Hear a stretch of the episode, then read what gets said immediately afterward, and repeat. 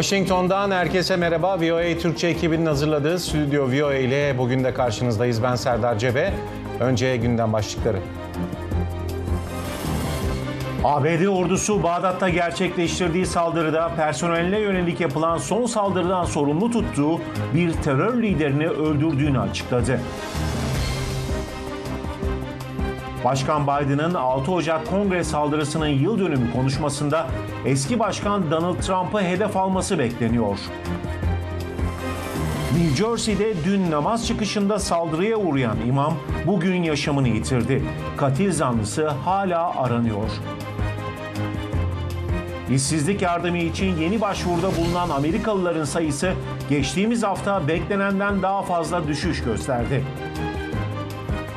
Iowa'da bir lisede meydana gelen silahlı saldırıda saldırgan öldürülürken 3 de yaralı olduğu açıklandı. Stüdyo VOA başlıyor. ABD ordusunun Perşembe günü Bağdat'ta düzenlediği misilleme saldırısında ABD personeline yönelik son saldırılardan sorumlu tuttuğu bir milis liderinin öldürüldüğü açıklandı. Irak polis kaynakları ve görgü tanıkları bir insansız hava aracının Bağdat'ın doğusunda Iraklı milis grubu El Nücebada tarafından kullanılan bir tesise en az iki roket atıldığını söyledi. Ne var haberin başka detaylarında? Begüm Dönmez Ersöz şu anda karşımda.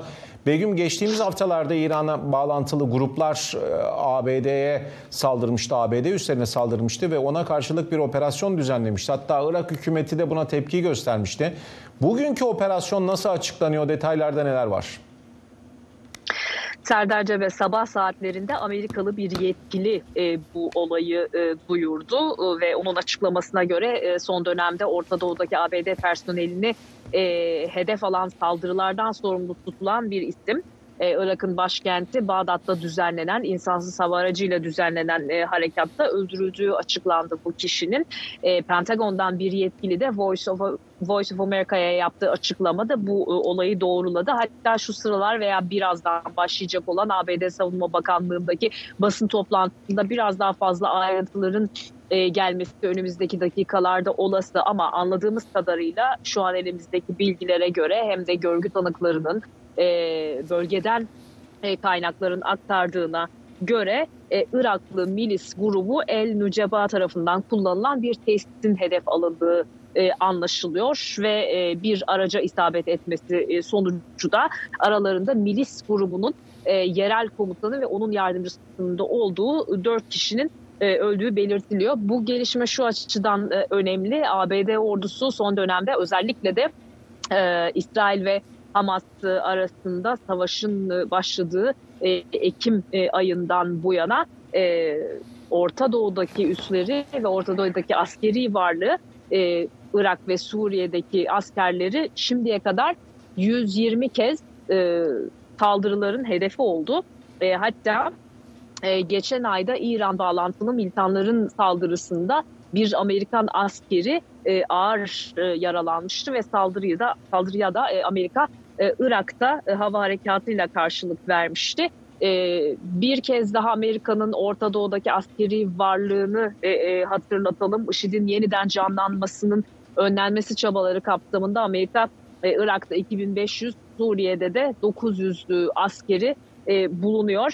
Biraz önce sen atıfta bulunmuştun. E, İran gruplu e, İran destekli grupların saldırılarının ardından Amerika'nın bunlara karşılık olarak Irak'ta gerçekleştirdiği hava harekatları Bağdat ve Washington arasında da gerilime e, yol açmıştı. Yine bu e, Amerika'dan gelen bu adımın Bağdat'tan benzer tepkiler e, geldi. Şunu hatırlatmakta fayda var. Irak iç siyasetine e, ilişkin bu bilgiyi de vermemiz gerekiyor durumun daha iyi anlaşılması için. Irak Başbakanı e, El Sudani bir yıl önce iktidara gelmek için bu İran destekli grupların desteğine ihtiyaç e, duymuştu ve Irak Başbakanı'nın bu İran destekli gruplar üzerindeki e, kontrolü Şöyle denetimi de sınırlı e, ve bu gruplarında e, Sudani'nin Irak Başbakanı'nın koalisyon hükümetinde güçlü bir blok oluşturduğunu hesaba katacak olursak biraz bu siyasi dengelerde e, önemli rol e, oynuyor. Washington ve Bağdat arasında bu konuya ilişkin e, temaslarda, diyalogda diyelim. Bu konu ABD Dışişleri Bakanlığı Sözcüsü Matthew Miller'ın bugün düzenlediği basın toplantısında da gündeme geldi ve Amerika'nın e, Irak ve Suriye'deki güçlerini koruma konusunda kararlı olduğunu bir kez daha vurguladı Amerikalı sözcü. Irak hükümetiyle düzenli e, bir şekilde diplomatik görüşmeler gerçekleştirdiklerini söylemekle de yetindi ama şunu da ifade etti. Irak hükümetine biz ABD askerlerinin Irak hükümetinin daveti üzerinde o ülkede e, bulunduğu mesajını net bir şekilde veriyoruz dedi e, Amerikalı sözcü ve Irak hükümetinin de ABD personelini tehdit eden e, bu aktörlere, oyunculara karşı adım atma sorumluluğun bulunduğunu da ifade etti Amerikalı e, sözcü. E, bu e, grup e, bahsettiğimiz El Nüceba Hareketi 2019 yılında Washington tarafından da terör örgütü ilan edilmişti. Bunu da son bir not olarak aktarmış olalım. Begüm, e, Başkan Biden'ın Cuma günü yani yarın yapacağı konuşma önemli. 6 Ocak Kongre baskınının yıl dönümünde e, bir konuşma yapması bekleniyor ve Biden e, işte demokrasinin uçurum eşiğinde olduğunu söylemesi bekleniyor gelen bilgilere göre ve yapacağım en iyi konuşma, en önemli konuşma olduğu dediği belirtiliyor. Ne var bu konuşmanın ayrıntılarında? Sende bir bilgi var mı? Serdar 6 Ocak kongre saldırısının üzerinden 3 yıl geçti ama kongre saldırısı Amerika bir yandan 2024 başkanlık seçimine doğru ilerlerken siyaseti şekillendirmeye devam ediyor. Aslında ABD Başkanı Joe Biden 6 Ocak kongre saldırısının yıl dönümü e, sebebiyle e, cumartesi günü tam da o güne e, denk geliyor 6 Ocak. O gün aslında konuşmasını yapacaktı Pensilvanya'dan fakat hava koşulları sebebiyle o konuşma bir gün öncesine yani cuma gününe yarına e, alındı. E, Biden'ın e, seçim kampanyasından yapılan açıklamaya göre e, yarın yapacağı konuşmada ABD Başkanı e, Cumhuriyetçi Parti'nin 2024 aday adaylarından olan Donald Trump'ın demokrasiye yönelik varoluşsal bir tehdit oluşturduğu mesajını vermesi bekleniyor. E, ve e, ABD Başkanı Biden'ın da yine yarın yapacağı bu konuşmanın ardından e, South Carolina eyaletinde Charleston'da 2015 e, yılında beyaz ırkın üstünlüğünü e, savunan bir kişinin e, siyahların gittiği bir kiliseye yönelik saldırısında e, 9 kişi hayatını kaybetmişti. İşte orada bir ziyarette bulunması bekleniyor Biden'ın. Dolayısıyla bu hem yarın yapacağı konuşma hem de sonrasındaki ziyaretiyle ABD Başkanı Biden demokrasinin korunması ve kişisel özgürlüklerin korunması mesajlarıyla seçim kampanyasına yeni yılda bu mesajlarla başlatmış e, oluyor. E, Biden'ın e, aynı zamanda e, çarşamba günü e, hem Amerika içerisinde hem de yurt dışında demokrasiye yönelik e, tehditleri e, bir grup tarihçi ve bilim e, insanıyla da ele aldığı belirtiliyor Beyaz Saray'dan yapılan açıklamaya göre Eski ABD Başkanı Donald Trump 2024 e, e, Cumhuriyetçi Parti'den aday demiştik işte o e, 2020 seçim sonuçlarının e, değiştirilmesine yönelik çabaları e, iddiasıyla bir takım davalarla malum karşı karşıya Colorado ve Maine eyaletlerinde e, ön seçim pusulasından e, çıkarılması kararı alınmıştı. Bu kararlara Trump cephesi itiraz ediyor. Anayasa Mahkemesi bu konuyla ilgili son kararı verecek. E, Trump'ın seçim kampanyası danışmanları da bir yandan Biden cephesinde hedef alıyorlar. Diyorlar ki asıl demokrasiye e, yönelik tehdit onlar şeklinde onların da bir iddiası var.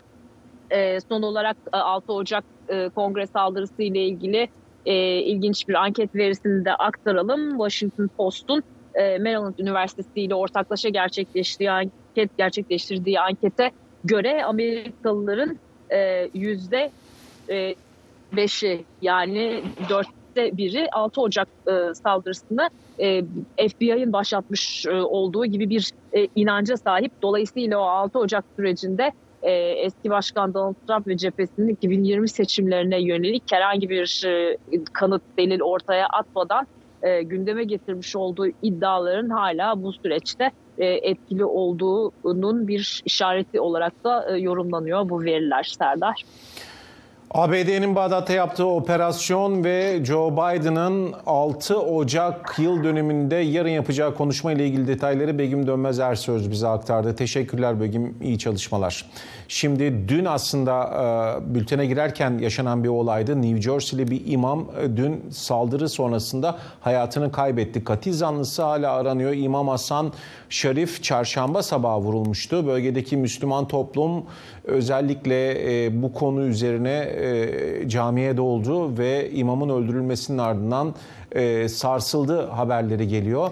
E, niçin yapıldı bu saldırı? New York'a Mehmet Sümer'e gidelim. E, Mehmet saldırgan yakalanabildi mi hala gizemini koruyor mu?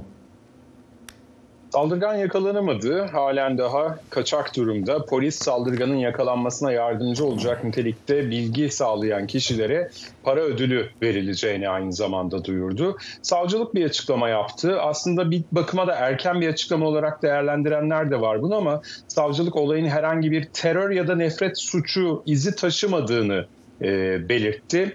E, bu biraz erken gibi de yorumlandı ama hani son dönemde özellikle İslamofobi ve Müslüman gruplara karşı özellikle 7 Ekim'deki Hamas saldırısının ardından başlayan İsrail'in Gazze savaşının ardından e, Amerika'da da bir endişe vardı. Bir tarafta işte Hamas'ın uzantıları Amerika'da saldırıda bulunabilir korkusu yaşanırken diğer tarafta Amerika'da yaşayan Müslümanlara yönelik olarak saldırılar gerçekleşebilir korkusu vardı.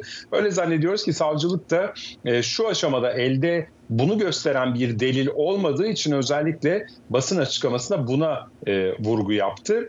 E, neden öldürüldüğüne dair bir bilgi yok ama sabah namazı çıkışında aracının hemen yanındayken silahlı bir saldırıya uğradı. Hasan Şerif isimli e, imam New Jersey'nin Newark bölgesinde. Hatta New Jersey'yi bilenler, Newark'ı bilenler Newark Havalimanı'ndan ki Türk Hava Yolları'nın da uçuş yaptığı bir havalimanı. Oradan da kulaklara çalınmıştır. E, işte o bölgede havalimanının yakınlarındaki bir bölgede ki zaten imamın da aynı zamanda normal şartlarda, normal zamanlarda havalimanındaki güvenlik personeli çalışanı olarak görev yaptığı da açıklandı. Havalimanı çalışanları da üzüntülerini dile getiren bir açıklama yaptılar. İmam sabah saatlerinde sabah namazından çıktıktan sonra aracının yanında silahlı saldırıya uğradı. Saldırının ardından e, hastaneye kaldırıldı Dün sabah saat 6.30 sularında meydana gelmişti saldırı. Ancak öğlen saat 2 civarında imamın tedavi gördüğü yerel hastaneden yapılan açıklamada e, hayatını kaybettiği açıklandı. Söylediğimiz gibi saldırgan henüz bulunamadı ve saldırının hangi amaçla gerçekleştiği bilinmiyor. New Jersey'de yaz aylarında da bir Türk vatandaşı yine New Jersey'de bir camide bir imamı e, bıçaklamıştı hatırlanacak olursa. Mehmet ekonomik verilere de bakalım. İşsizlik maaşı başvuruları geldi. Nasıl geldi rakamlar? Nasıl yorumlanıyor? Ee, açıkçası beklentilerden fazla azaldı işsiz, işsizlik maaşı başvuruları. Şöyle söyleyelim 202 bine geriledi. Genel beklenti 216 bin kişinin işsizlik maaş, maaşı başvurusu da bulunacağı şeklindeydi. Dolayısıyla beklentilerin 14 bin altında gerçekleşti. Bir önceki haftanın verisi de 218 binden 220 bin revize edildi. Bu açıklanan rakam geride bıraktığımız yılın son rakamı yani Amerikan Çalışma Bakanlığı her hafta işsizlik maaşı başvurularını açıklıyor. Dolayısıyla 2023'ün son haftasında 202 bin kişi işsizlik maaşı başvurusunda bulundu. Beklentiler 216 bin olacağı şeklindeydi. Ee, devam eden yani hali hazırda işsizlik maaşı almaya devam edenlerin sayısında da 31 bin kişilik bir azalma oldu. Yani bu da ne demek? Bir süredir işsiz olup devletten maaş alanlardan 31 bin kişi daha iş buldu. Oradaki sayıda 1 milyon 855 bine geriledi. Bu durum yani işsizlik maaşı başvurularındaki azalma genel olarak e, işsizlik maaşı alanların sayısındaki geri çekilme istihdam piyasasının halen daha güçlü seyrettiğini Amerika'da işaret ediyor. Amerikan Merkez Bankası Fed'in bu sebeple sıkı para politikasını bir süre daha sürdüreceğine dair bir sinyal olarak algılanıyor bu. Amerikan Merkez Bankası Fed bu yılın sonuna ilişkin olarak bu yıl içerisinde işsizliğin %4'ün üzerine çıkacağını, %4,1 oranında gerçekleşmesini beklediğini sıkı para politikasının nihayetinde neticesinde açıklamıştı. Ee, son dönemde Amerika'da işsizlik %3,5 ile 3,8 aralığında e, değişen oranlara sahip Serdar. Evet öldürülen imam New Jersey'de öldürülmüştü. Onunla ilgili detayları ve son verileri, ekonomik verileri Mehmet Sümer bize New York'tan aktardı. Teşekkürler, iyi çalışmalar Mehmet. 2019'da hücresinde intihar ettiği açıklanan Amerikalı milyarder Jeffrey Epstein'a dair yeni mahkeme belgeleri açıklandı. Belgelerde daha önce de basına yansıdığı gibi İngiltere Prensi Andrew'un adı geçiyor. Epstein'e karşı mağdur sıfatıyla ifade veren Joanna Sojberg, 2001'de Epstein'in Manhattan'daki evinde Prens Andrew'un göğsünü ellediğini iddia ediyor. Bu iddia 2020 yılında İngiliz tabloid gazetesi Mirror tarafından da haberleştirilmişti. Virginia Giuffre isimli kişi ise 17 yaşındayken Epstein tarafından Prens Andrew'e seks için sunulduğunu öne sürüyor. Geoffrey ile hiç tanışmadığını belirterek iddiaları reddeden Prens Andrew, Epstein ilişkisi nedeniyle kraliyet ünvanlarının çoğundan mahrum bırakılmıştı. Belgelerde ayrıca herhangi bir suça karıştığı belirtilmese de eski ABD başkanlarından Bill Clinton'ın Epstein'le yakın arkadaşlığından da bahsediliyor. Jeffrey Epstein kız arkadaşı Ghislaine Maxwell ile birlikte aralarında reşit olmayan kız çocuklarının da bulunduğu çok sayıda kişiye cinsel tacizde bulunmak ve cinsel amaçlı insan kaçakçılığı yapmakla suçlanıyordu. 2008'de reşit olmayan birinden fuhuş talep etmekten suçlu bulunan Epstein'in bu tarihten önce Wall Street devleri, kraliyet ailesi ve birçok ünlüyle yakın ilişkiler kurduğu tespit edilmişti. Yargılanmayı bekleyen Epstein tutuklu bulunduğu hücrede 66 yaşında intihar etmişti. Hafta sonuna doğru bu bölgeyi bir kar fırtınası bekliyor ve sağlık yetkilileri de e, tatil sonrası özellikle grip, Covid-19 ve diğer hastalıklarda beklenen artışın e, olacağını söylüyorlar. Ancak yine de kötü bir artışla karşı karşıya kalabiliriz. E, daha fazla ABD e, hastaneleri özellikle ABD hastanelerinde maske, maske takma zorunluluğu da e, getirildi. 3-4 eyalet bu zorunluluğu getirdi. Daha önce de başka eyaletler getirmişti ve bazı hastanelerde ziyaretçileri sınırlamaya başladı. Pek çok uzman bu sezonun diğer kışlar kadar ölümcül olmayacağını söylüyor ama yine de ülke genelinde, Amerika genelinde yani binlerce hastaneye yatış ve e, binlerce ölüm vakasının olabileceği ihtimalde göz ardı edilmiyor. ABD'de Covid, mevsimsel grip ve diğer solunum yolu hastalıkları vakalarındaki artış nedeniyle maske zorunluluğu yeniden uygulanmaya başlandı. New York, Kaliforniya, Illinois ve Massachusetts'teki sağlık tesisleri hastalar ve hizmet sağlayıcılar arasında maske takılmasını zorunlu hale getirdi. New York şehri geçtiğimiz hafta 11 devlet hastanesinde maske zorunluluğunu yeniden başlatmıştı. Geçen hafta Los Angeles ve Massachusetts'teki bazı hastanelerde de benzer önlemler alınması istendi.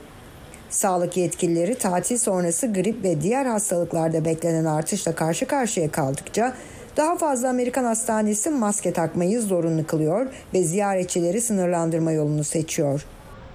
So these bu kış üç büyük solunum yolu virüsü, grip, covid ve RSV yayılarak insanları hasta etmeye başladı. Bu hastalıkları hafife almamalıyız. Gerçekten çok kötüler. En kötü etkiyi örneğin kronik rahatsızlıkları olan yüksek risk altındaki yaşlı insanlarda gösteriyorlar. Grip sağlıklı bir insanı, genç bir yetişkini 48 saat içinde acil servise götürebilir. Buna her yıl tanık oluyoruz. Amerika'da Noel tatilinden önce 31 eyalette yüksek düzeyde grip benzeri hastalık rapor edildi. Görünüşe göre orta şiddette bir grip sezonu geçireceğiz. Covid artmış olsa da önceki kışlarda yaşadığımız gibi bir şey olmayacak. Yani bir artış olacak ama bu sağlık sistemimizi zorlayacak bir artış olmayacak. RSV aslında dediğim gibi durağanlaşıyor gibi görünüyor. Uzmanlar grip ve COVID-19 vakalarının ay sonuna kadar zirve yapabileceğini ve ardından düşebileceğini söylüyor. Grip hızla artıyor olsa da resmi verilere göre bu yılki vakalar genellikle diğer bazı versiyonları kadar çok ölüme ve hastaneye yatışa neden olmayan bir türden kaynaklanıyor. Tedavi göz ardı etmek istemiyorum. Bence aşılara odaklanmak için çok zaman harcıyoruz ki bu iyi bir şey, önleyici bir yaklaşım. Önceden yapabileceğimiz şeyler bunlar. Ancak o anda eğer hastalanırsanız özellikle de yaşlı biriyseniz test yaptırmanız ve tedavi olmanız gerçekten çok önemli. Bu gerçekten hayatlarını kurtarabilecek ve onları hastaneye gitmekten kurtarabilecek bir şey. Yetkililer aşı yaptıranların sayısının bu yıl düştüğünü söylüyor. CDC'nin en son aşılama anketi verilerine göre 23 Aralık itibariyle Amerikalı yetişkinlerin yaklaşık %44'ü grip aşısı olurken Aralık ayı başı itibariyle bu oran yaklaşık %19'du. Perşembe sabahı Iowa'daki bir lisede yine silahlı saldırı meydana geldi. ABD genelinde son yıllarda iyice artış gösteriyor silahlı saldırılar ve bir kişi öldü, üç kişi de yaralandı. Silahlı saldırı Perry Lisesi'nde meydana geldi. Yaklaşık 7900 nüfuslu bir kasaba Perry, eyaletin başkenti Des Moines'un yaklaşık 64 kilometre kuzeybatısında yer alıyor. Dallas bölge şerifi Adam Infant, Iowa'daki Perry Lisesi'ndeki saldırganın kimliğini açıklamadı. Ancak saldırganın kendi kendini vurduğunu e, belirtti yetkililer. Saldırıyı lisenin telsizinden haber alıyor polis yetkilileri ve ondan sonra 7 dakika sonra olaya müdahale ediliyor. 3 kişi yaralandı e, Iowa'daki okul saldırısında e, ve e, saldırganda kendi kendine vurdu açıklaması yapıldı yetkililer tarafından. İngiltere'de sağlık hizmetlerinde doktor gücünün yarısını oluşturan yeni mezun doktorlar ücret artışı adına bir kez daha işi bıraktı. Toplam 6 gün sürecek bu eylemle ilgili hükümet ve sendika arasındaki inatlaşma daha da tırmanıyor ve hastaneler kritik durum ilan etmeye başladı bile. Londra'dan gelişmeleri Barış Çimen'den alıyoruz.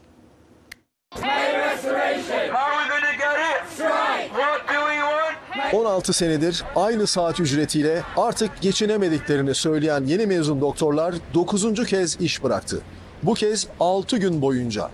Aralıklı olarak 1, 2, 3 günle başladılar. Hükümet istediklerini vermeyince grev süresi 6 güne uzadı. Saati 14 sterline çalışan ve bu rakamı kahve dükkanlarında çalışan baristalarla kıyaslayan doktorlar iş bırakınca hastaneler sıkıştı. Acil servisler kritik durum ilan etti. Bazıları hasta bile kabul edemediklerini açıkladı. İngiliz Sağlık Hizmetleri Yönetimi grevi organize eden İngiliz Sağlık Birliği'nden bazı doktorların grevi bırakıp çalışmasını istedi. Sendikada sağlık hizmetlerine olumsuz karşılık verdi. Yönetimi istisnai durumlar için geçerli bir kuralı suistimal etmeye çalışmakla suçladı. Sağlık Hizmetleri Yönetimi de talebin gerçek ihtiyaca dayalı olduğunu ileri sürüp doktorlara baskı yaptı.